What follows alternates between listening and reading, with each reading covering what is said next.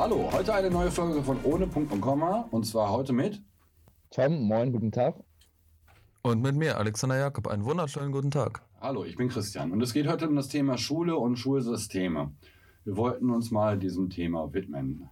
Vorgeschlagen hat das Ganze der Alex, von daher fangen wir mal an. Sehr gerne. Ich ähm, erinnere daran oder erinnere mich daran, wie ich auf dieses Thema gekommen bin. Ich habe mit zwei Freunden am Feierabend, wir haben gerade die ersten Schritte im Berufsleben gemacht, über unsere Schulzeit geredet und äh, sind nicht drum rumgekommen, natürlich auch zu diskutieren, was, was falsch läuft, was sich ändern muss. Und das hat sich dann aus einer simplen Frage, ob Schule zu früh anfängt, zu einer ähm, stündigen, zweistündigen, glaube ich, Diskussion entwickelt, bis ich dann irgendwann gesagt habe, da mache ich einen Podcast drüber. Da muss drüber geredet werden. Das Thema ist zum, zu umfangreich, um es nicht zu behandeln, zu wichtig, um es nicht zu behandeln. Auch wenn ich nicht glaube, dass wir etwas Großes ändern können mit dieser Folge. Ich möchte trotzdem unsere Eindrücke zum Schulsystem in diesem Jahrhundert, ob es noch modern genug ist, mit euch teilen. Und bin da sehr gespannt auf die Meinung eines etwas erfahreneren Kollegen, dem Christian, der natürlich auch sehr informiert ist, der jetzt nicht mehr so vertraut mit dem modernsten Schulsystem ist, aber trotzdem äh, das sehr viel beobachtet hat und sehr viel dazu sagen kann. Und natürlich bin ich sehr gespannt auf, Tom, auf Toms Meinung, der in der Stadt in Münster zur Schule gegangen ist, im Gegensatz zu mir. Ich war eher ländlich. Und was es da für Unterschiede gab, ob da vieles besser gemacht wurde oder einiges sogar noch sanierungsbedürftiger, sage ich mal. Und ähm, da würde ich gleich mit einer, mit einer Einstiegsfrage beginnen. Würdet ihr sagen, äh, fangen wir mal bei Christian an, weil es bei dir schon etwas länger her ist, würdest du sagen, die Schule hat dich gut auf dein Berufsleben vorbereitet?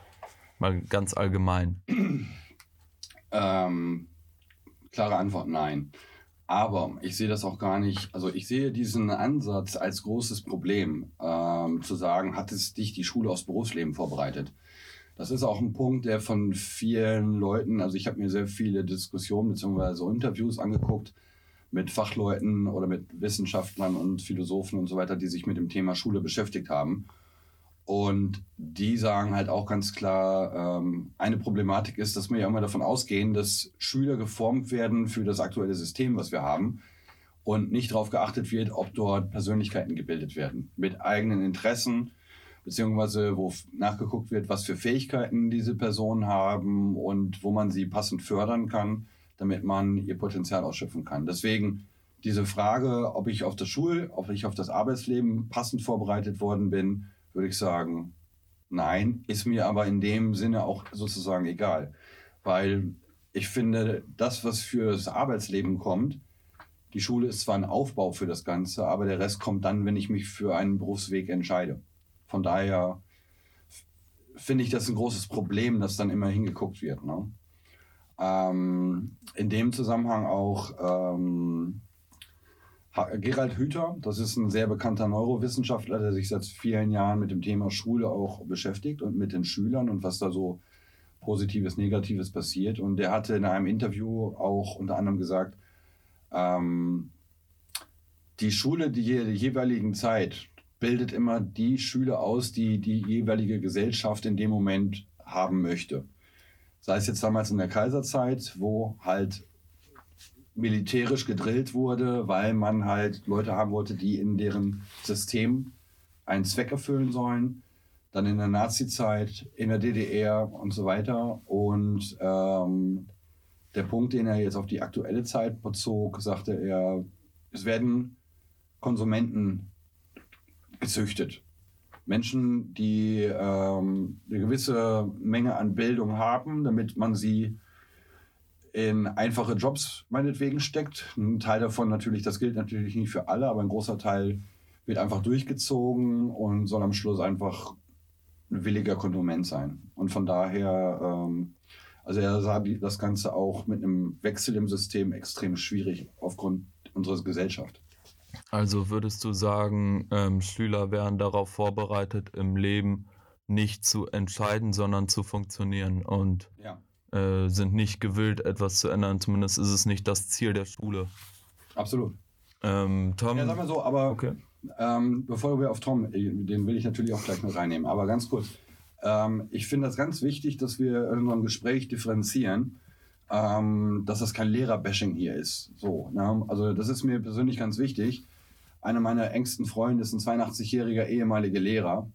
Und wenn ich mitbekomme, mit wie viel äh, Engagement, Liebe und äh, so weiter er da sein ganzes Leben da gearbeitet hat, also es geht überhaupt nicht gegen Lehrer, sondern es geht um die Systematik, wo die selber auch im Grunde auch ein Opfer von der ganzen Sache sind. Ne? Ja, selbstverständlich. Also wir reden hier heute über das System, weil bei Lehrern kann man das ja wie bei Schülern sagen, da ist jeder anders. Da gibt, es gibt Lehrer, die sind absolut Gold wert. Es gibt Lehrer, die haben vielleicht den falschen Beruf und was da überwiegt, das möchte ich nicht beurteilen. Also reden wir heute wirklich über das von der Politik vorgegebene Schulsystem, an dem die ein oder andere Schraube gedreht werden könnte, sollte, müsste.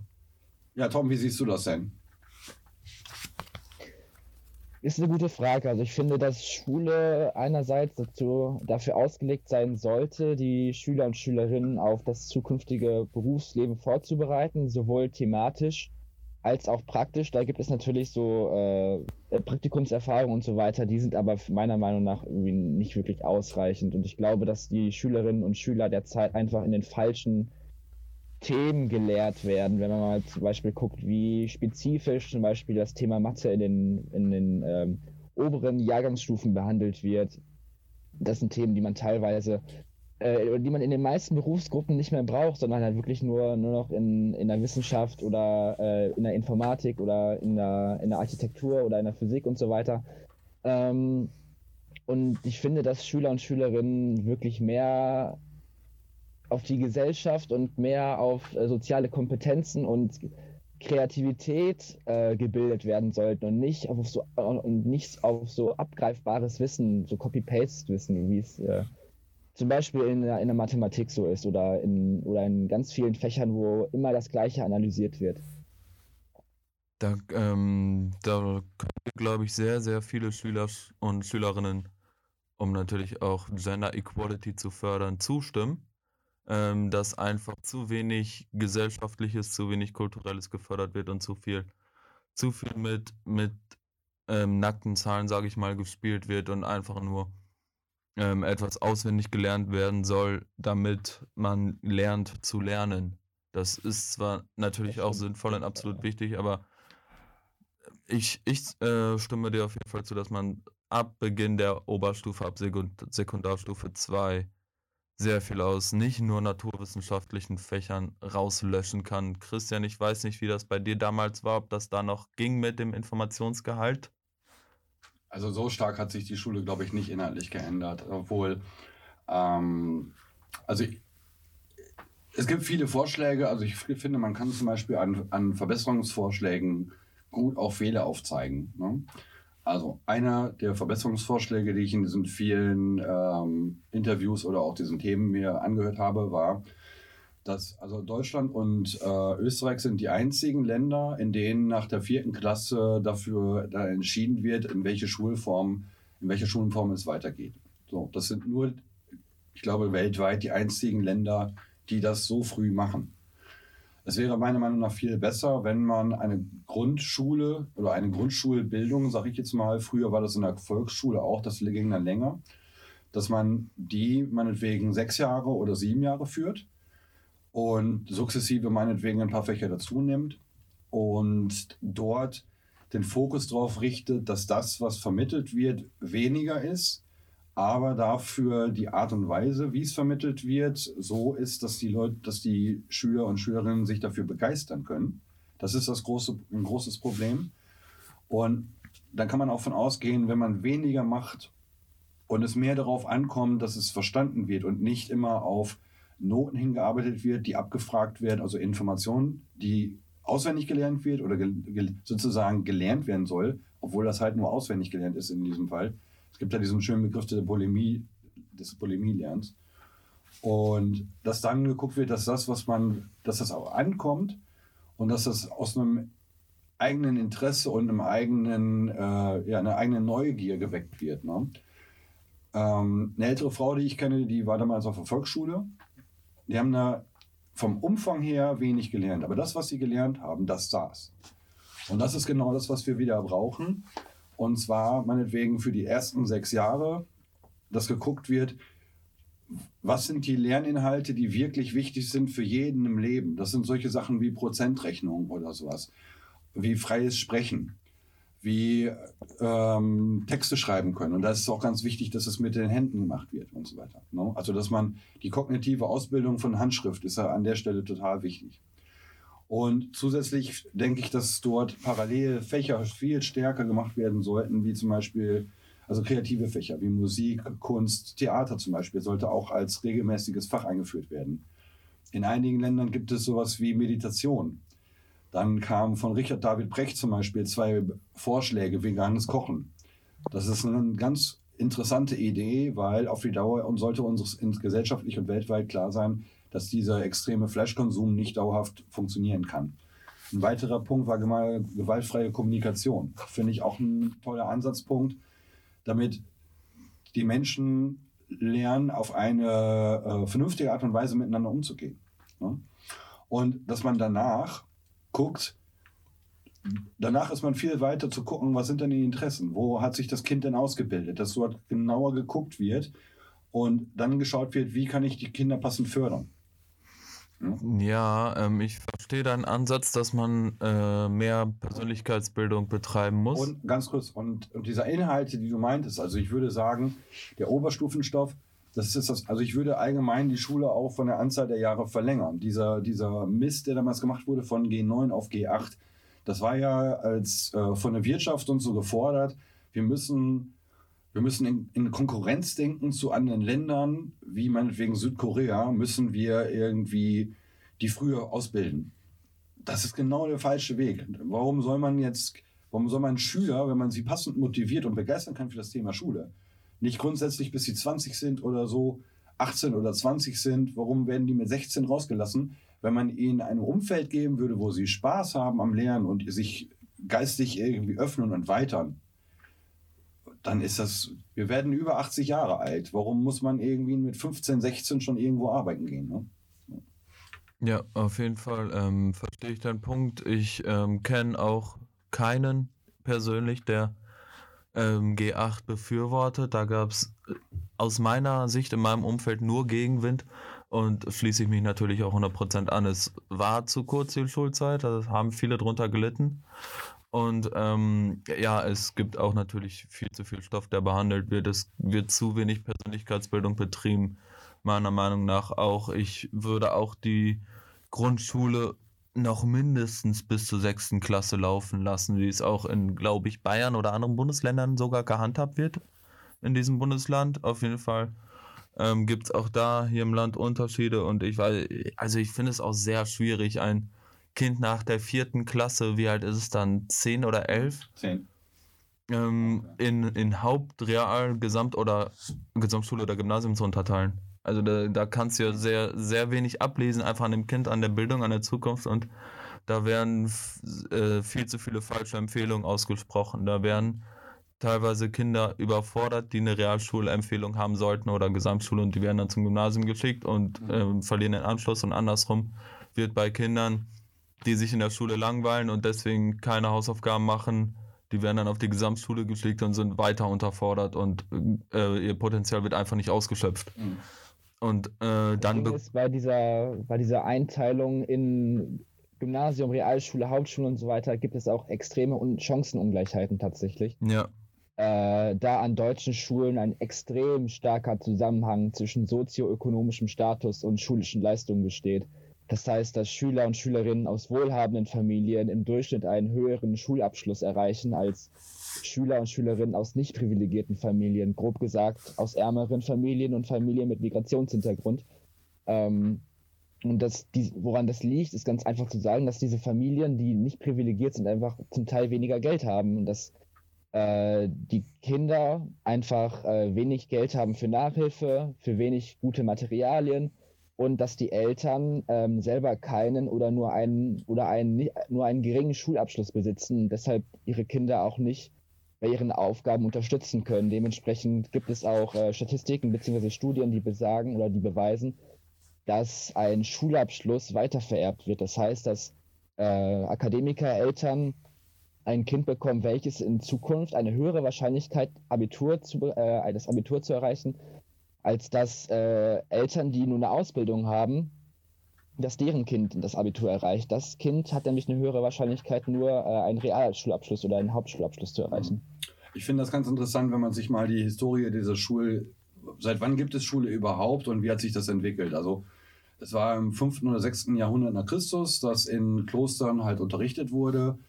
Äh, ich glaube, ab dem Jahr 12.050 ungefähr wurden dann auch adlige Kinder mit unterrichtet und ähm, dann später ich glaube, so 17. Jahrhundert ungefähr mit der Aufklärung wurde es dann Stück für Stück auch weiter so gemacht, dass auch andere Kinder, bürgerliche Kinder teilweise dann auf Empfehlung und später dann, ich glaube, ab dem 19. Jahrhundert gab es dann auch die erste, die, das erste Mal eine Schulpflicht.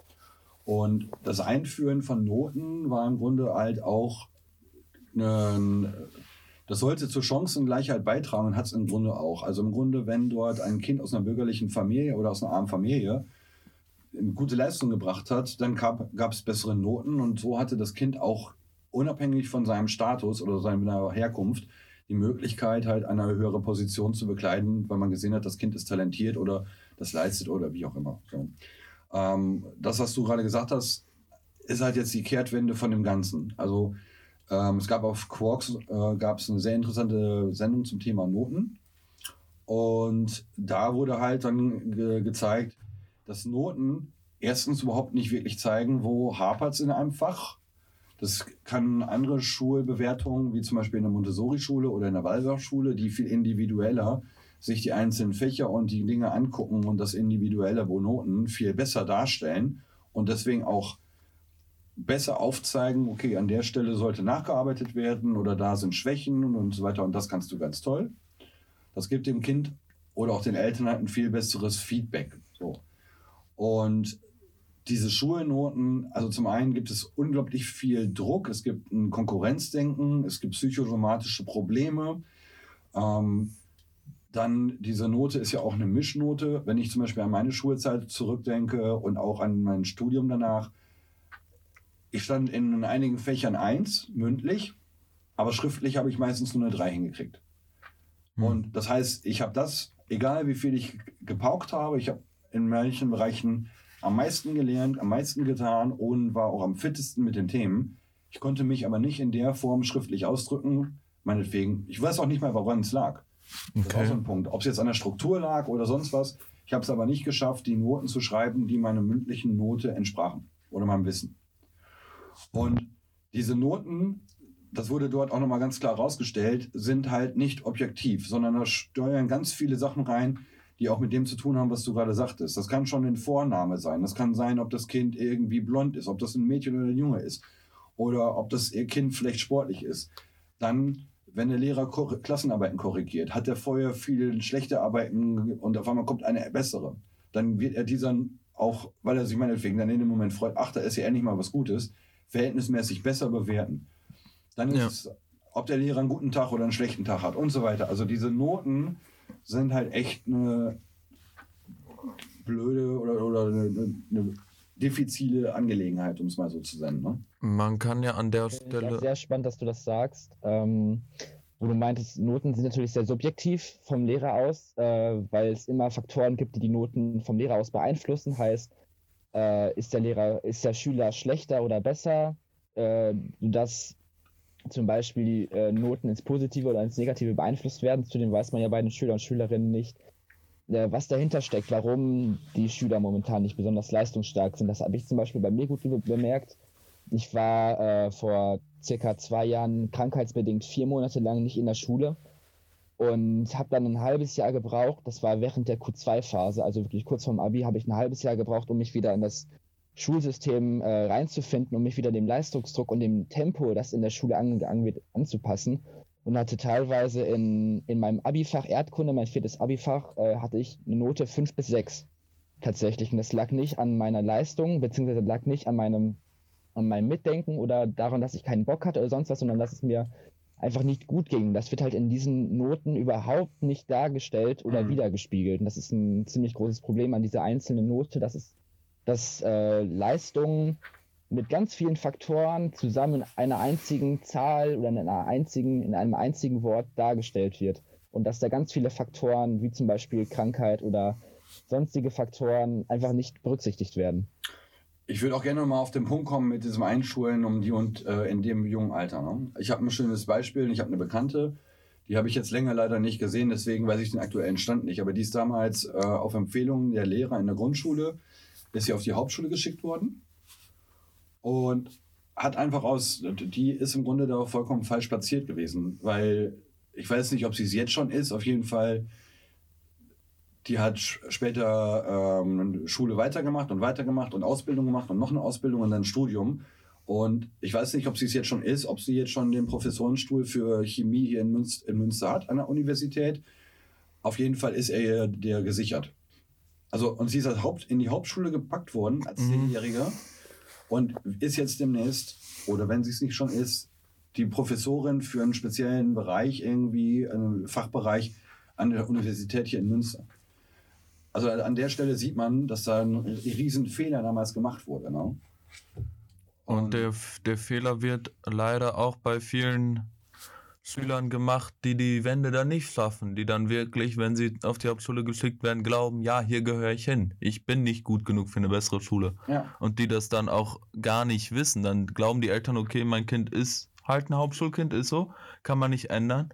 Und das ist dann so ein festgesetztes Denken und verhindert so viel Entwicklung, ähm, dass auch von vielen schon eine einzige Schulform als einheitliche Gesamtschule vorgeschlagen wurde, äh, in der man sich weiterentwickeln und ähm, noch nach der 9. Klasse entscheiden kann, ob man mit dem Hauptschulabschluss oder Abitur rausgeht. Es gibt in Münster einen Soziologen, um, da habe ich mal ein Interview mit Thilo Jung mit ihm gesehen und der sagte, dass die Alliierten, beziehungsweise damals im Marshallplan, die Amerikaner, haben gefordert, dass es ein einheitliches Schulsystem für alle gibt.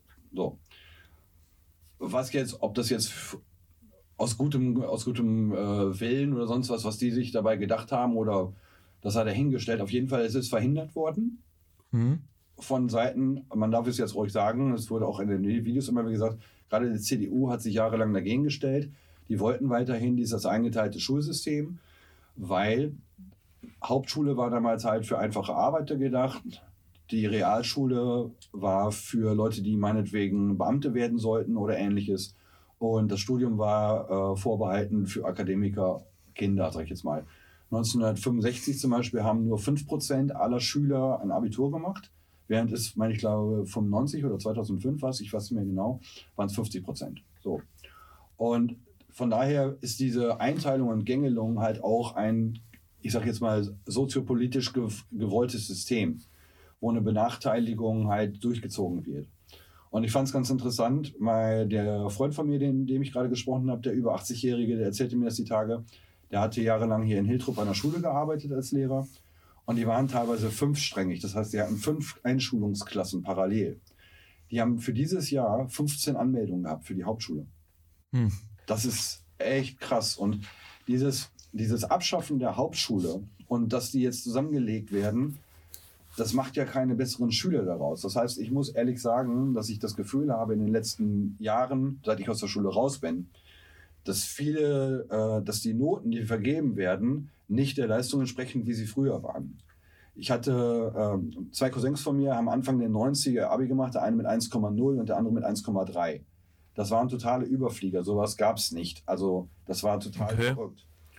Und also die Leute werden halt zusammengepackt, aber das zieht im Großen und Ganzen auch den Schnitt runter. Ich habe damals in meinen Auswahl, du hast es schon angesprochen, man muss ja bestimmte welche anwählen oder welcher Gruppen. Ja. Und ich hatte keine andere Wahl. Ich musste Mathematik, also ich habe erst Realschule gemacht und bin dann aufs Gymnasium und habe dann Mathematik als Auslauffach gewählt, weil es gar keine andere Möglichkeit war. So, ich hatte ja. gar kein, damals eigentlich kein Problem mit Mathe. Und als ich dann in diesem Kurs war, wo die ganzen Dullis waren, die irgendwie nur darauf gewartet haben, dass sie nie wieder irgendwas rechnen müssen, da ist mein eigenes Matheverständnis ist so abgesackt. Ich habe das richtig gemerkt, dass das mit dem Durchschnitt der Klasse einfach viel schlechter geworden ist. Ne? Und das war für mich so ein Paradebeispiel dafür, dass einfach, wenn man jetzt Hauptschule, also sagen wir so, Leute, die eigentlich früher in der Hauptschule waren, von ihrem Lerninteresse oder von ihrer Vorbildung mit Realschülern zusammenpackt, dass das halt auch echt insgesamt den Schnitt runterziehen kann. Ne? Da sind wir dann bei dem interessanten Thema der Fächerwahl. Zu Beginn der Oberstufe auch viel diskutiert, ähm, gerade in den letzten Jahren, ob es, ob es noch Sinn ergibt, äh, eine Naturwissenschaft, eine Gesellschaftswissenschaft, was war es noch, und eine Geisteswissenschaft verpflichtend zu Sprache, machen. ne? Und eine Sprache, genau. Ja. Und ich in meinem Fall kann sagen, ich habe in der 10., glaube ich, Anfang Sekundarstunde, Sekundarstufe 2 angefangen für die Zeitung zu schreiben und war schon Textgestalter und wusste, ich werde Textgestalter. Und dann wollte ich natürlich am liebsten Deutsch, Englisch, Spanisch und noch Französisch oder am liebsten nicht Französisch, sondern Russisch oder irgendeine neue Sprache dazu nehmen. Und dann hatte ich auch Deutsch, Englisch im Abi und dann durfte ich aber Spanisch nicht nehmen, weil es eine weitere Sprache war und habe mich dann mit Mathe und ähm, Geschichte rumgeschlagen, die mir einfach nur im Weg standen. Mhm. Und ich weiß, dass ich halt für die Textgestaltung und für Öffentlichkeitsarbeit, was ich äh, anstrebe, kein, keine Mathematik brauche. Ich weiß, dass ich es bis zur 9. gebraucht habe und ich bin auch froh, dass ich es in der Form bekommen habe. Aber ab da äh, äh, hat, es, hat es einfach seinen, seinen Zweck nicht mehr erfüllt. Ab da stand es im, im Weg, war etwas, was den Durchschnitt runterzieht im Zweifelsfall. Und das finde ich sehr schwierig, weil ich finde, klar, eine freie Fächerwahl, da besteht dann das Risiko, dass man nur Fächer wählt, auf die man Lust hat, die einem dann nicht weiterhelfen. Also braucht es natürlich auch eine offene Beratung und Kommunikation, aber dennoch würde ich die sehr viel freier gestalten, die Fächerwahl. Das stimmt schon. Also ich habe auch bei mir im Abi gemerkt, ähm, dass wirklich klar vorgeschrieben war, welche Fächer ich wirklich brauche. Man braucht ja, man hatte seine zwei Leistungskurse, dann brauchte ich noch Mathe und eine Gesellschaftswissenschaft. Und ich finde, das ist immer sehr schwierig zu sagen, man braucht zum Beispiel Mathe, weil viele, äh, erstens ist Mathe in der Oberstufe wirklich einfach nur noch, einfach nur noch überqualifiziertes Wissen, meiner Meinung nach in vielen Berufsteilen, weil du es einfach auch nicht mehr brauchst. Ähm, und da, da finde ich es ein bisschen schwierig, das dann verpflichtend im Abi, äh, im Abi abgefragt zu bekommen. Dementsprechend fände ich es zum Beispiel schlauer, äh, dass man eine, dass man eine, dass man die Naturwissenschaft zum Beispiel frei wählen kann. Dann hat man da mehr Freiheiten, weil es für mich meiner Meinung nach mehr Sinn macht, äh, meiner Meinung nach Sinn macht, in vielen Bereichen abgefragt zu werden, weil man dann diese gewisse Allgemeinbildung hat. Aber allerdings finde ich, dass es momentan wirklich zu stark eingeschränkt ist.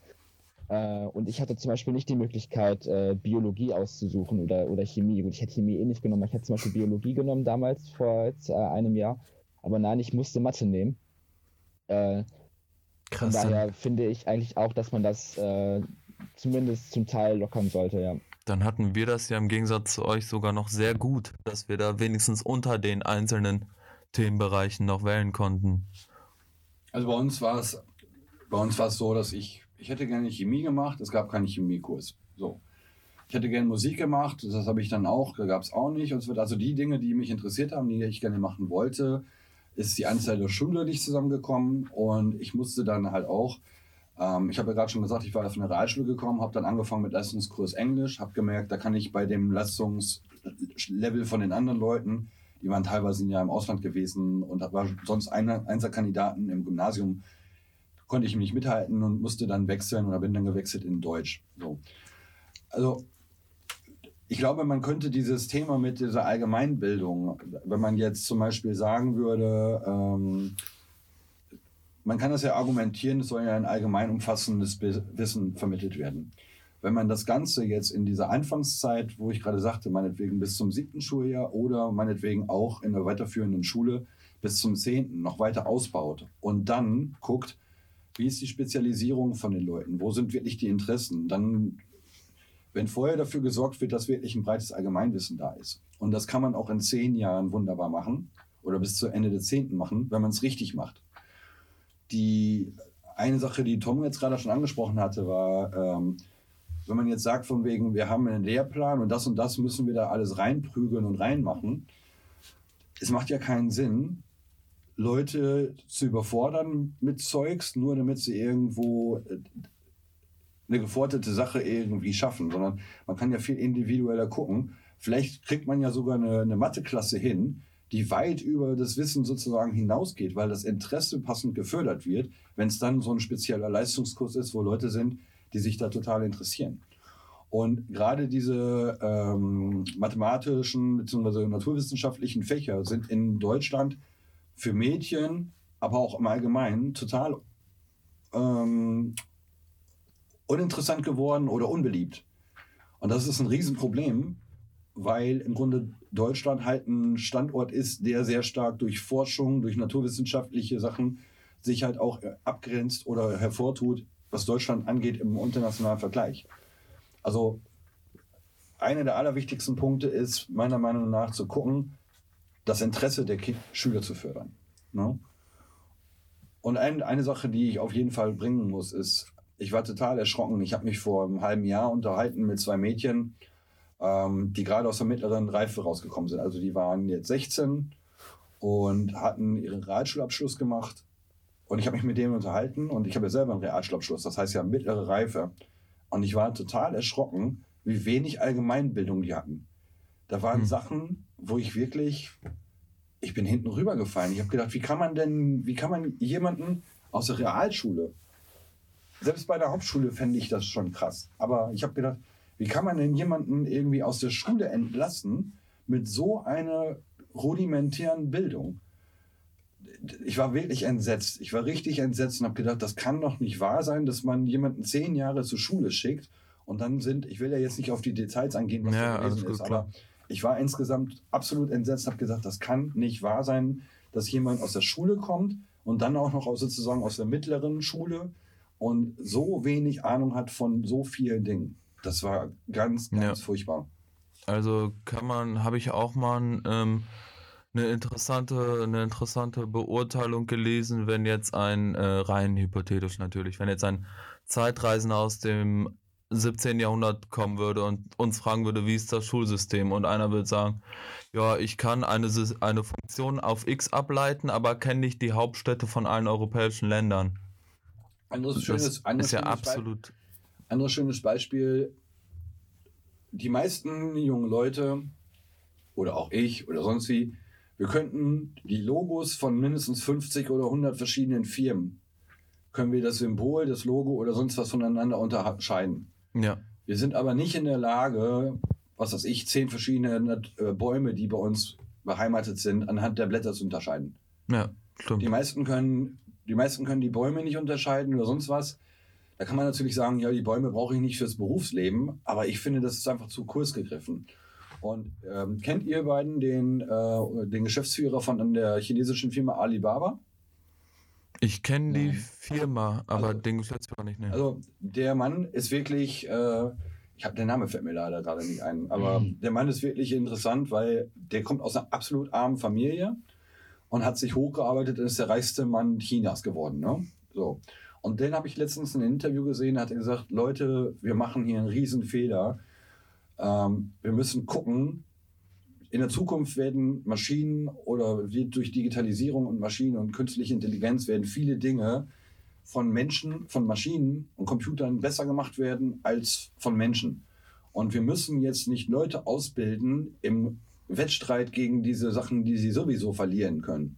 Und er sagte, und das ist auch das, was auch andere Leute sagen, wie der Richard David Brecht, der sich mit dem Schulsystem ausgebildet oder auch dieser Gerald Hüther, von dem ich gerade gesprochen habe, ne? die sagen alle, kreative Dinge, also Kreativität fördern, Musik hilft und ähm, Tanz und was weiß ich, diese ganzen Dinge, ja. das ist so wichtig und, und das, das, diese Dinge, die dort ge gebracht werden, ne? Kreativität und Eigenständigkeit, Selbstbewusstsein und so weiter, das sind Sachen, die werden gebraucht. Die werden gebraucht. Und es ist nicht wichtig, dass jeder, der irgendwie aus dem Abitur kommt, diese Kurvendiskussion kann oder sonstiges, das ist überhaupt nicht wichtig, weil dafür hat man den Computer. Ja, also es ist auch tatsächlich, tatsächlich so, dass, dass nicht nur Persönlichkeitsbildung zu kurz kommt im Schulsystem, sondern tatsächlich auch ein Stück weit verhindert wird durch hm. den Leistungsdruck und die Notenvergabe. Also es, es kommen äh, motivierte Grundschüler aufs Gymnasium, haben Lust auf Lernen, wollen ein tolles Abitur schreiben und in der 10. Klasse äh, haben sie komplett, haben sie vielleicht Persönlichkeitsstörungen, kannte ich ein paar aus meinem Freundeskreis, die dann auch äh, für ein Jahr weg waren teilweise, weil man mit dem Leistungsdruck nicht klarkam und dann auch einfach gebraucht haben und erst wieder, ich sag mal ganz blöd, klar kamen, als die Schule dann vorbei war.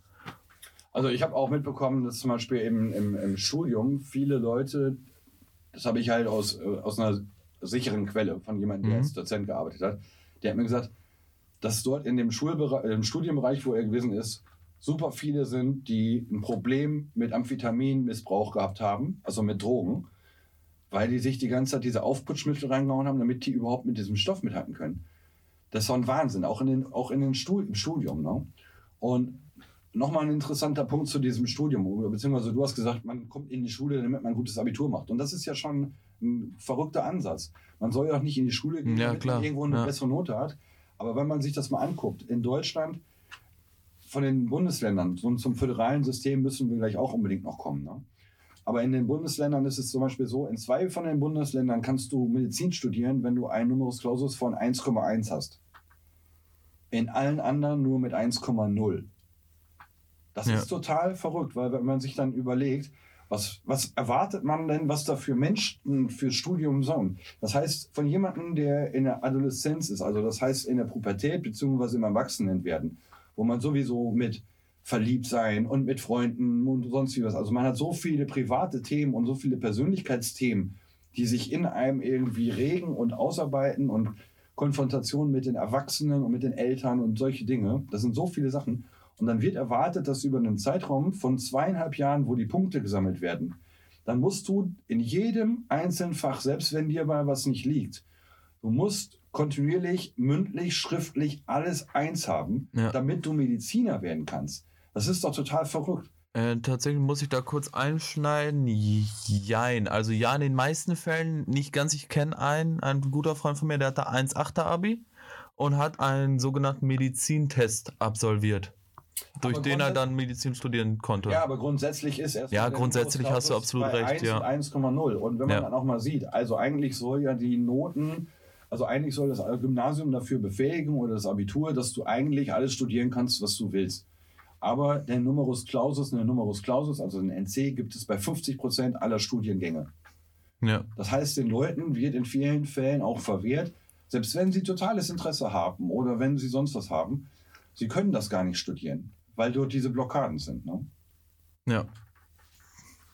Ähm, um nochmal, jetzt waren wir uns, ja, wir sind schon bei, bei 40 Minuten, Nein, aber. darum geht es noch gar nicht. Ich meinte Tom. Achso, Tom, ja, ich äh, wollte dich, Tom, auch jetzt mit meiner Frage wieder einbinden. Und zwar habe ich jetzt einen Punkt, bei dem wir uns vielleicht ausnahmsweise mal nicht alle total einig sind. Und zwar finde ich eigentlich die, die, das System der Notenvergabe und der ständigen Konkurrenz, zumindest mit unserem gesellschaftlichen System, sehr vereinbar und sehr gut als Vorbereitung. Einfach weil das ganze Leben aus, aus Wettbewerb und aus Konkurrenz besteht und man mit einer absoluten Chancengleichheit keinen auf die Konkurrenzkämpfe im Berufsleben vorbereitet, meiner Meinung nach. Tom, würdest du mir da zustimmen oder hast du da eine ganz andere Meinung zu? Ich würde nicht sagen, dass ich eine ganz andere Meinung dazu habe. Andererseits finde ich die Notenvergabe einfach eben da diese sehr subjektiv ist, ähm, einfach auch nicht gerecht. Ähm, ich habe zum Beispiel gemerkt, ähm, auch während meiner Abi-Zeit vor eins bis zwei Jahren, hatte ich in Chemie zum Beispiel eine 4, hatte einen Lehrerwechsel und hatte dann ungefähr für die gleiche Leistung eine 2. Also da merkt man einfach, wie stark eine Ja. Benotung von einem Lehrer oder einer Lehrerin abhängig ist. Äh, wie die Lehrerin oder Lehrer den Unterricht macht, wie der Lehrstoff oder wie der Stoff, der denn den, den Lehrer und der, der Lehrstoff, der von dem Lehrer preisgegeben wird, wie der bei den Schülern ankommt, wie das gemacht wird, wie der Unterricht bei, den, bei der Lehrkraft funktioniert. Und das ist bei jeder Lehrkraft anders. Also, wie gesagt, die Benotung ist stark subjektiv. Ähm, und meinen eigenen Erfahrungen nach ist das einfach von Lehrkraft zu Lehrkraft unterschiedlich, wie der Unterricht da gemacht wird, wie das mit den einzelnen Schüler und Schülerinnen funktioniert. Ähm, und deswegen finde ich Benotung einfach grundlegend Also, nicht, klar, äh, da stimme ich. fair genug. Okay, sag du das gerne. Ähm, also in dieser Sendung bei Quarks, wo es um Noten ging, also bei Quarks möchte ich dazu sagen, ich finde, die recherchieren und arbeiten das ja immer sehr gut aus. Ne? Ähm, da war es so, dass dort ähm, ein, äh, ein Lehrer zu, zu Wort kam, der halt Noten ähm, der für Noten war. Das ist der 30 Jahre lang, Herr Kraus heißt der, glaube ich, 30 Jahre lang war der der Präsident des Deutschen Lehrerverbands. Und der hat so ähnlich argumentiert wie du gerade. Der hat gesagt, ja, äh, wir müssen doch die ganze, wir müssen doch den Leuten irgendwie ihre Leistungen signalisieren und ihnen einordnen und diese Leistungen, wir müssen sie vorbereiten darauf, dass in der Welt danach kommt der Leistungsdruck und da müssen sie halt auch schon lernen, umzugehen. Wir können sie ja nicht einfach ohne, dass wir sie vorbereiten mit Leistungsdruck äh, in die Welt schicken. So. Ja, aber ich meine, und, und das ist so ein Punkt, der ist totaler Kack, meiner Meinung nach. Und zwar, das, was du gerade gesagt hast, ist nämlich auch, äh, das kommt auch damit zusammen, Tom, ne? weil wenn ich jetzt einen Lehrer habe, schönes Beispiel, das war eine Lehrerin aus, aus Bayern, die hat ihren Schülern das, was gelehrt, beigebracht werden sollte, alles beigebracht und das haben die toll gekonnt und die haben alle Einsen und Zweien gehabt. Und dann hat sie ein Problem bekommen, weil die hätte sich nach den Gaußschen Verteilungen einen Spiegel, sozusagen Notenspiegel geben müssen. Das heißt, sie hätte so und so vielen Leuten eine 3, eine 4 oder sonst was geben sollen und daraufhin ist die Lehrerin versetzt worden. Weil es wurde nicht akzeptiert, obwohl alle Schüler die Inhalte, die sie toll weitergegeben hat, die, sollte eine Verteilung der Schüler innerhalb der Noten geben. Es konnte nicht alle eine Eins oder so haben. Das ist absoluter so, aber Quatsch. das ist, genau, aber das ist so gewollt. Es soll eine Ja. Einteilung der Leute geben innerhalb der Gruppen. Und es kommt auch drauf an. Wir haben ja einerseits, hast du einen Lehrer, der nicht vernünftig motivieren kann. Ich hatte einen Französischlehrer, das war eine Katastrophe. Das ist das einzige Fach, wo ich damals in der Realschule mal Fünfen geschrieben habe. Im Nachhinein finde ich das total scheiße. Ich hätte total gerne jetzt Französisch gelernt. Es lag aber einfach an dieser Situation mit dem Lehrer, dass ich da nicht klargekommen bin. Und man muss ja auch mal überlegen, wir haben vorhin auch mal gesagt oder kritisiert, dass hier ein sehr großer Fokus drauf gelegt wird, dass es wird immer so schön gesagt, hier werden Sachbearbeiter ausgebildet, sozusagen, oder spätere Sachbearbeiter und sonst wie was ausgebildet. Wir kriegen doch immer mehr mit, dass diese Konkurrenzdenken in der Welt, wie sie jetzt ist, einfach ein riesen Scheißdreck ist. So, dieses kapitalistische System, dieses äh, alle gegeneinander und sich gegenseitig irgendwie ausbeuten und sonst was. Und wenn wir das unseren Schülern schon von Anfang an irgendwie mitgeben, da war auch eine Mutter, die diese Noten dann äh, verteidigt hat, die gesagt hat, Kinder wollen sich gegenseitig messen. Kinder wollen sich gegenseitig gucken, wer ist der Beste. So. Das, das ist aber deswegen, weil wir den Kindern ständig beibringen, du musst besser sein als die anderen. Wenn ich meinen Neffen sehe, ne, der kommt ständig und sagt, ich bin in der Schule in dem Fach der Beste und da bin ich auch besser und da bin ich besser als der und so. Und dann sage ich ihm immer, ey, das ist total unwichtig. Hör auf, dich zu vergleichen. Hm. Mach das, weil du Spaß dran hast und freu dich, wenn du eine gute Note bekommst. Aber hör auf, diesen Leistungen immer zu vergleichen mit anderen. Weil im Vergleich werden wir dauerhaft immer irgendwann scheitern. Ja, aber du brauchst meines Erachtens nach nun mal den, den Drang in dir besser sein zu wollen, um im normalen Berufsalltag Erfolg zu haben. Weil ich Nee, du kannst finde, auch, du nein, du kannst auch besser sein, weil du ein Interesse hast. ja, Du aber ja, nee, das Ding ist, wir wollen ständig besser sein, weil wir dann irgendwie meinen, wir sind ein besserer Mensch, weil wir bessere Noten haben oder so. Ne? Das ist so von außen aufdiktiert. Wenn du eine Eins hast, bist du was Besseres als der mit einer Drei. Und genau, und das ist auch der gleiche Scheiß, den wir haben, von wegen, ja, wenn ich die und die Klamotten habe, dann bin ich besser als der oder sonst was. Dieses ständige Vergleichen, das ist genau der Mist in unserer Konsumgesellschaft. Habe ich mehr, bin ich mehr. Und das ist, wir, wir, wir, wir konditionieren unsere Kinder von Anfang an auf dieses, du musst der Beste sein, du musst besser sein als die anderen, du musst dich vergleichen mit anderen und so weiter, sonst bist du nichts und das musst du machen. Und wenn man das verteidigt, dann, dann sieht, dann guckt man darüber weg. Weil warum musst du dich denn im Ver warum musst du dich denn ver vergleichen? Warum musst du denn besser sein? Du kannst doch das für dich, du kannst das doch für dich machen und für dich einen Interessenbereich haben, wo du für dich besonders gut bist und da das besonders intensiv lernen willst. Dieser Vergleich, ich bin besser als der oder der oder der, das ist genau das Konkurrenzdenken, was in unserem kapitalistischen System zu den vielen Problemen führt, die wir haben. Aber andererseits gibt es ja auf viele beliebte Ausbildungsplätze viel mehr Bewerber, als es einen Platz gibt. Und da kannst du ja nur Erfolg haben und den Platz kriegen, wenn du besser als andere bist. Und das gibt es ja in der, in der Wohnungssuche, in der Partnersuche überall auch. Da musst du dich ja durchsetzen. Ja, bei der Partnersuche zum Beispiel, da bist du ja auch nicht und zeigst irgendwie, guck mal, ich habe die und die Noten, sondern da, Nein, da, da, lernst- ist das da sehr subjektiv, ja, da klar. lernst, Aber Genau, da lernst du jemanden kennen. Und der Punkt ist, ich habe auch nicht gesagt, dass man allgemeine Benotung, aber die Benotung, die Art und Weise, wie wir es jetzt machen, ist einfach Mist.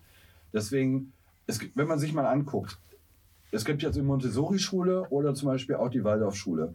Die sind verpflichtet für die Abschlussklassen ein Benotungssystem, wie es in den anderen Schulen ist, sozusagen anzuführen, weil es von Studienseite oder sonst was gefordert wird. Das heißt, im 9. und 10. Schuljahr fangen die an, dort denjenigen Noten zu geben, weil es notwendig ist. In der ganzen Zeit vorher bekommen die eine ausgearbeitete Beurteilung. Das heißt, dass die einzelnen Bereiche, die diese, diesen Themenbereich zum Beispiel, da wird ein bestimmtes Thema, was haben wir besprochen, Umweltschutz zum Beispiel oder das oder das. Und da werden verschiedene Sachen. Wie interessiert warst du? Wie hast du das und das verstanden? Wie hast du dich hier eingebracht?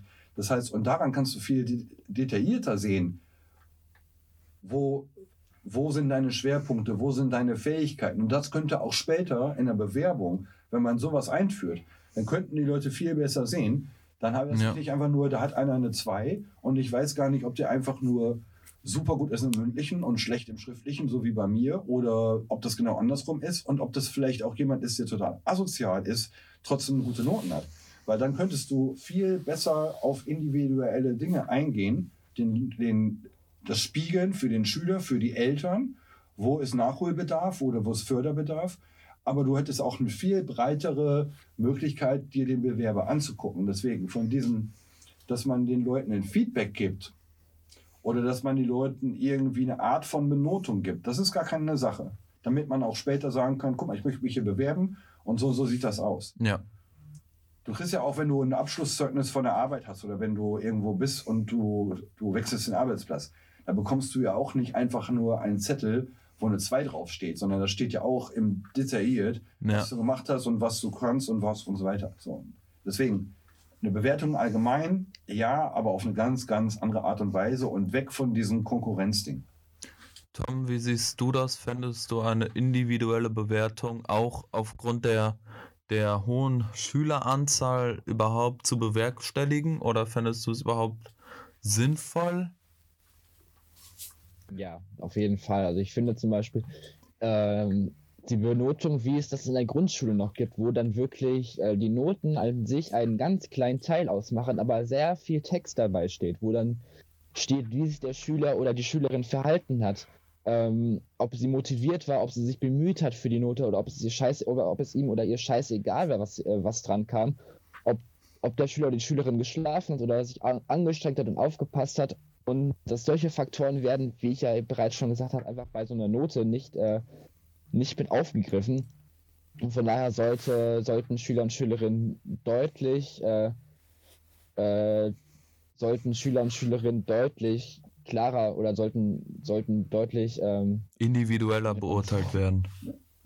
Ja, individueller und ausführlicher äh, benotet werden und nicht zusammen komprimiert in einem einzigen, in einer, ein, in einer einzigen Zahl. Ja, Ähm, also im Grunde, ja, das, was ich auch man gerade sogar gesagt habe. wirklich Ne? äh, Benotungen wirklich ganz, ganz klein fassen und den Fokus wirklich auf Text legen, wo dann drin steht, dass der, dass der Schüler, die Schülerin engagiert war, sich äh, angestrengt hat, aufgepasst hat äh, oder halt eben nicht.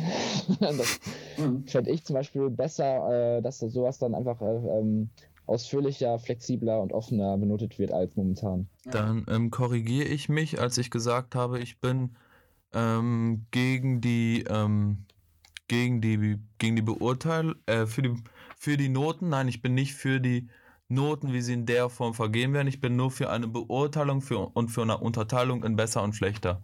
Das Ja, ich würde ich mein- ein bisschen verallgemeinern. Ja, ich meine, das ist, äh, da sind wir ja alle dann der gleichen Meinung. Aber Ja. dieses Notensystem, wie wir haben, Definitiv, ja. und gerade auch an diesem Punkt, also einen Punkt, den du gerade meintest, das ist halt dieses Leistungsdenken, dieses Leistungs sich vergleichen und sonst was. Das ist, das ist leider in den vielen, vielen Köpfen drin. Und das ist wirklich Brainfuck und Bullshit. Ja, also ich kann mir halt nicht vorstellen, dass wir weiter weiter so fortschrittlich sind, wenn wir nicht besser sein wollen als andere. Aber dieses Bessersein soll doch nicht deswegen, weil ich eine andere Note bekomme, sondern weil du, einen, weil du die guckst, welche Schüler kann ich wie Interesse gewinnen. Also das, größte Interesse oder das größte Lernen kommt deswegen, weil ich mich dafür interessiere. Und nicht deswegen, weil ich irgendwie eine Note haben will, weil ich dann irgendwie so nach dem Motto, dann bekomme ich das und das Bonbon. Man muss ja bei den Schülern ein Verständnis und eine Neugier wecken. Das ist das Wichtige. Ne? Es gibt einen schönen Satz, der, äh, den ich dazu noch sagen wollte, ist, hatte jemand gesagt, ähm, die einen unterrichten Kinder, die anderen unterrichten Fächer. Ja. Und es, soll, ähm, es muss dabei wirklich um das Individuum des einzelnen Kindes gehen und um die Förderung des einzelnen Kindes, weil du kannst, das zeigt dir das Beispiel mit meiner Bekannten, die jetzt Professorin ist oder wird. Wenn du die Kinder passend förderst, da ist ein eigenes Interesse. Hätte man das, hätte, das war ihr eigener Wunsch, ihr eigenes Interesse. Hätte man das einfach nur, weil man sie in die Hauptschule, dann hätte sie irgendwann vielleicht irgendwo, dann würde sie jetzt nicht Professorin in der Universität sein, sondern, ohne das abwertend zu sagen, vielleicht irgendwo in der Theke Brot verkaufen oder so. Ja. Also ein, ein einfachen Arbeiterjob ausführen.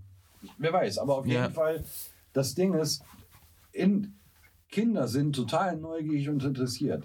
Jedes Kind stellt im Alter von drei, vier, fünf Jahren normalerweise so an die 400 Fragen, weil es die pro Tag, weil es die Welt verstehen möchte, weil es aufgeregt ist, weil es interessiert ist. Und da muss man das packen. Und dann kann man die Leute auch weiterführen. Und wenn man mal schaut, in der Montessori-Schule zum Beispiel wird das, habe ich gerade schon angesprochen, wird das so gemacht mit denen und auch in der Waldorfschule. Wenn man mal schaut, was für prominente oder bekannte Menschen Jeff Bezos, der Gründer von Amazon, oder ne, der war in der Montessori-Schule. Das heißt, der ist ohne dieses Benotungssystem groß geworden. So, dann die beiden Gründer von Google genauso, der Gründer von Wikipedia genauso. Die waren alle auf der Montessori-Schule. So.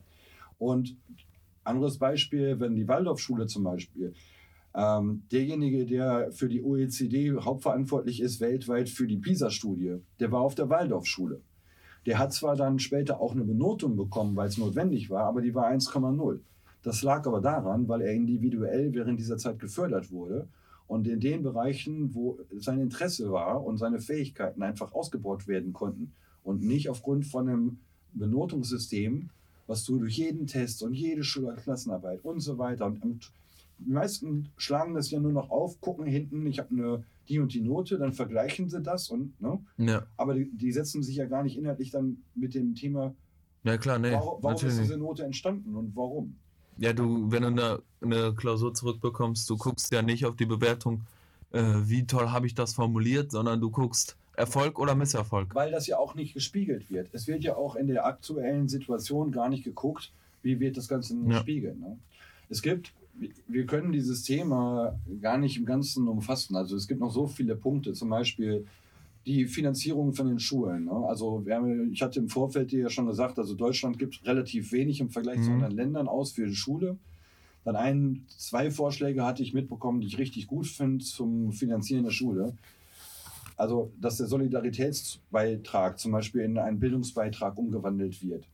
Und was ich noch viel besser finde, war von Richard David Brecht ein Vorschlag, dass das Kindergeld im Großen und Ganzen abgeschafft wird und komplett in die Schulbildung gesteckt, weil ein Großteil der Eltern sind nicht auf das Kindergeld angewiesen.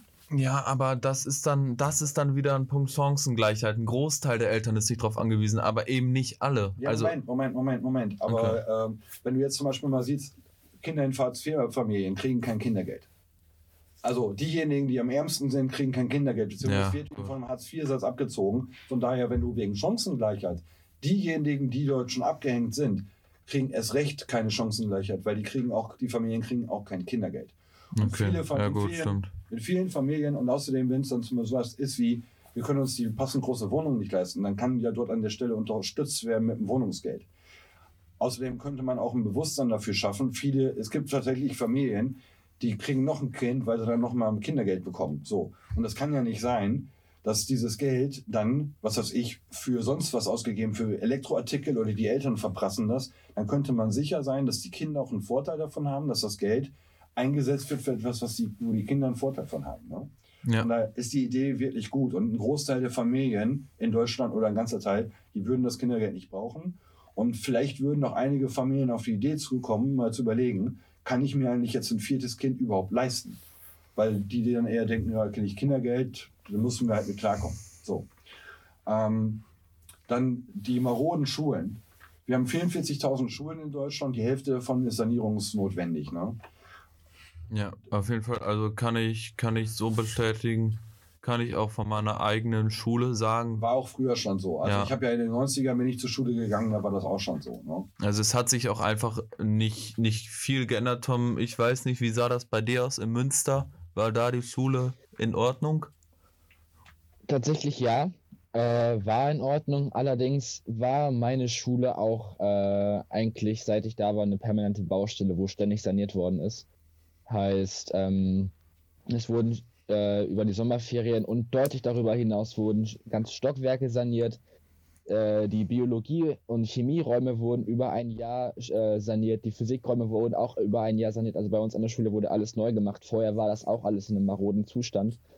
Ähm, dazu kommt natürlich noch die Technikausstattung, dass wir lange Zeit äh, Windows XP-Rechner hatten und erst äh, zu, zu meiner Zeit der Oberstufe heißt, ab 2017 hatten wir erst Windows 10 an unseren äh, und äh, WLAN an unserer Schule. Ähm, also auch im Prinzip viel zu spät, auch wenn wir noch eine der ersten Schulen oder eine der früheren Schulen deutschlandweit waren, die das überhaupt haben.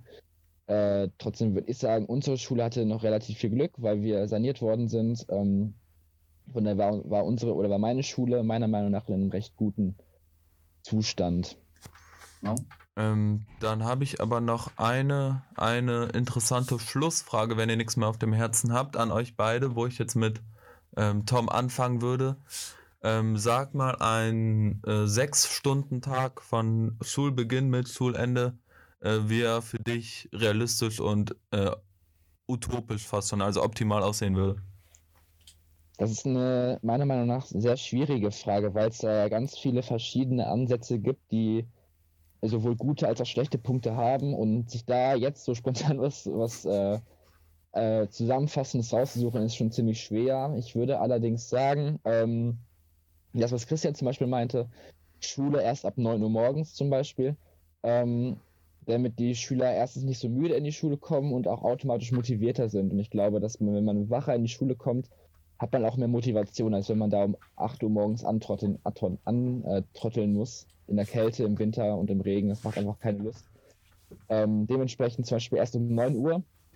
Äh, und wenn man auf G9 zurückgeht, bleibt man auch nicht so lange in der Schule. Heißt, man bleibt bis zwei oder drei aller spätestens Uhr in der Schule. Das heißt, man hat auch noch Zeit am Nachmittag für den Sportverein, für, für Freunde oder sonstiges. Von daher wäre das kein Problem.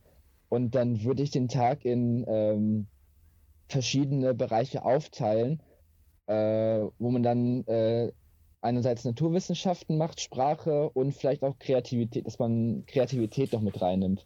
Und dann geht man da in Richtung äh, Kunst, Theater, Musik und so weiter. Ähm, und dass man das dann wirklich jeden Tag aufteilt und auch entspannter macht und nicht so äh, nicht so streng und disziplin disziplinarisch durchzieht wie momentan mit einer Stunde Mathe, eine Stunde Mathe, eine Stunde Englisch, dann eine Stunde Deutsch, dann eine Doppelstunde Bio und dann noch eine, und dann noch äh, eine Doppelstunde Chemie und dann noch eine Stunde so wie hinten dran oder sowas. Ja. Äh, sprichst du vielen Schülern, denke ich mal, aus der Seele. Christian, hast du da eine ähnliche Meinung zu? Also ich würde auch wie äh, um nicht so früh anfangen. Ich finde es furchtbar, dass junge, dass Kinder so früh aus dem Haus müssen und ich das auch musste. Ich musste sogar Samstag zur Schule noch. Oh Gott. Ja, ich hatte Samstag Schule. ähm, nee, auch nach 9 Uhr anfangen, den Unterrichtstag anfangen mit Meditation und dann zu gucken, ähm, es ist jetzt eine von vielen, meinetwegen hat man dann meinetwegen äh, eine Stunde Physik oder zwei Stunden Physik oder Mathe, beziehungsweise, dass wir auch wegkommen von diesem, dass wir auch wegkommen von diesen einzelnen Fächern. Dass man meinetwegen ein Fach hat, weil Mathe, Physik, Chemie, Biologie, die hängen alle miteinander. Dass man ein Fach meinetwegen haben würde oder einen Arbeitsbereich, wo man sich um sowas kümmert, wo man zum Beispiel auch anhand von etwas, was man auch in der realen Welt hat, dass zum Beispiel geguckt wird, okay, da haben wir einen Motor und diesen Motor guckt man sich mal irgendwie an. Dann hat man vielleicht noch jemanden dabei, der aus dem realen Leben mit in der Schule dann ist und dann erklärt, so wie so ein Motor funktioniert, dass das so ein, anhand von solchen Sachen Interesse gebildet wird. Und dass dann geguckt wird, okay, dann, damit man weiß, wie dieser Motor funktioniert oder diese Lampe funktioniert oder das und die und die Maschine funktioniert, dann muss man verstehen, das ist das, das, das, das, das. So. Und das Gleiche, dann kommt es meinetwegen äh, danach, meinetwegen ein Sprachteil, wo den Kindern halt auch vermittelt wird, was hat man denn davon, wenn man andere Leute auf der Welt versteht?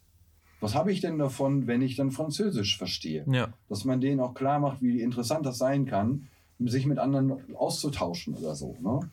Oder dass man in der, in der, in der Waldorfschule zum Beispiel wird im allerersten Schuljahr, glaube ich, ein Jahr lang nur Märchen durchgenommen.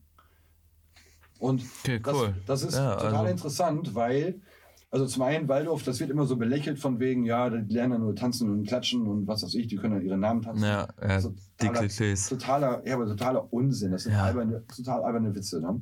Weil dort werden halt Persönlichkeiten geformt, die auch einen viel sozialeren Umgang miteinander haben. Und wenn man dann zum Beispiel sowas wie, anstatt Deutsch, jetzt zum Beispiel sowas wie Literatur nehmen würde, dann könnte man den Leuten zum Beispiel auch erklären, okay, wer war Goethe? Was ist das Besondere an dem?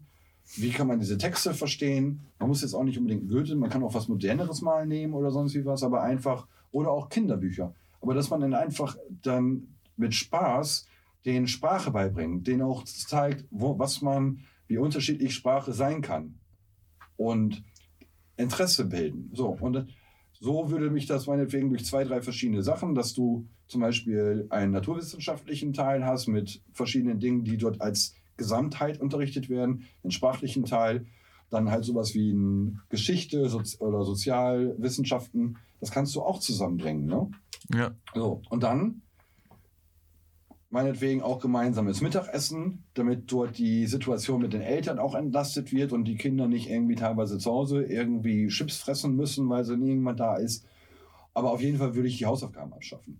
Das heißt auch, das hat man auch in der Studie festgestellt, dass Hausaufgaben kaum einen positiven Einfluss haben. Ja. Wenn es darum geht, dass sie Zeit haben, etwas in Ruhe auswendig zu, oder zu lernen, wie zum Beispiel Vokabeln, dann kann man das auch spielerisch machen. Oder zum Beispiel an der Stelle könnte man ähm, digitale Medien zum Beispiel gut einsetzen, um dort mit Spielen sowas zu lernen. Aber auf jeden Fall Hausaufgaben abschaffen, AGs anbieten, Bastel-AGs und, und was weiß ich, Sachen, die einem zum Natur weiter irgendwie bringen, wie Gärtnern und sonst was, Theater. Einfach Kindern auch eine Freizeitmöglichkeit ja. in Kombination mit Schule, wo sie was lernen, dass sie nicht nach Hause kommen und nichts zu tun haben. So, aber auf der anderen Seite nicht, dass sie nach Hause kommen und sich dann noch hinsetzen müssen alleine. Und dort versteckt sich dann auch nochmal mit dem Thema Hausaufgaben die Chancenungleichheit. Also ich finde es interessant. Deutschland ist eins der mit der größten Chancenungleichheit, was Schule angeht. Selbst hinter Russland, hinter Saudi-Arabien, hinter Jordanien und so weiter. Wir sind mhm. echt am Arsch von so einer Liste, wo es um Chancengleichheit geht. Und dann kommt ein Kind nach Hause und muss sich in vielen Fällen alleine darum kümmern. Nur in Situationen, wo die Eltern auch wirklich helfen können, hat das Kind die Chance, diese Hausaufgaben ja. überhaupt zu machen. Deswegen schon Hausaufgaben absolut abschaffen. Ein Kind soll meinetwegen ab 14, 15 Uhr in Ruhe gelassen werden und Zeit für sich haben. Und dann müssen aber auch Freizeitangebote geschaffen werden, dass das Kind entweder und dann von staatlicher Seite kostenlos in jede Art von Sportverein gehen kann. Das würde ich auch fordern, dass das nicht auf Kosten der Eltern finanziert werden muss, ja. sondern dass jedes Kind jeden Sport oder auch in der Musikschule, dass Kindern die Möglichkeit gegeben wird, Musik umsonst zu machen, in Theatergruppen zu gehen. Das müsste alles kostenlos sein. Ja, auf jeden und, Fall. Und diese Frage, wie wollen wir das denn alles finanzieren? So, das ist alles gar kein Thema, wenn man dann andere Hebel in Bewegung setzen würde. Aber so würde ich mir einen Tag für ein Kind vorstellen. Mit Zeit für sich selber, mit Zeit in der Natur, mit Austausch, mit Interesse wecken und in Ruhe lassen. Kann ich in sehr vielen Punkten zustimmen. Ich ähm, kann auch mal einsteigen bei dem Punkt Hausaufgaben. Da wurde einer Bekannten von mir, ähm, von dem Mathelehrer in der 12. Klasse gesagt, ähm, in Physik LK, äh, mach die und die Hausaufgabe und wenn du nicht weiterkommst, frag deine Eltern. Und die Eltern sind da zu Hause, gucken da drauf, was ist das? Ich verstehe das nicht, wie soll ich da helfen? Hm. Und das ist ja, das geht ja nicht. Du kannst ja von einem Elternteil nicht verlangen, dass es allwissend ist. Du kannst teilweise, kannst auch, also viele Eltern können ihren Kindern auch schon nicht mehr mit den Hausaufgaben aus dem siebten Schuljahr helfen. Ja. Ja klar, logisch. Weil die meisten, und das ist ja auch das Problem mit dem, was man gelernt hat. Ich meine, bei mir, das sind jetzt über, das sind jetzt 25 Jahre her, dass ich mit dem Abi fertig bin. Die aller, allermeisten Dinge vergessen, vergessen wir, die sind einfach nicht da. Ja. Und das ist dieser Punkt, den ich anfangs meinte, mit damals mit der Volksschule. Da wurde viel weniger inhaltlich unterrichtet, aber die Dinge, die unterrichtet wurden, die waren wirklich da. Ja. Die wurden auch dauerhaft irgendwie da behalten. So. Ja, wie man gesehen hat, hat man, haben wir in dieser ohne Punkt und Komma Folge ja jede Menge zu besprechen gehabt und wahrscheinlich hätten wir auch noch eine Stunde dranhängen können. Und äh, daher verabreden wir uns am besten auf einen zweiten Teil und den Fokus, weil es noch gar nicht richtig ähm, Thematik vorgekommen ist, werden wir in dem zweiten Teil legen auf das schöne oder auf unschöne Thema Digitalisierung in der Schule. Von daher verabschieden wir uns an der Stelle und hören uns bald wieder und dann mit dem Thema Digitalisierung in der Schule. Macht's gut!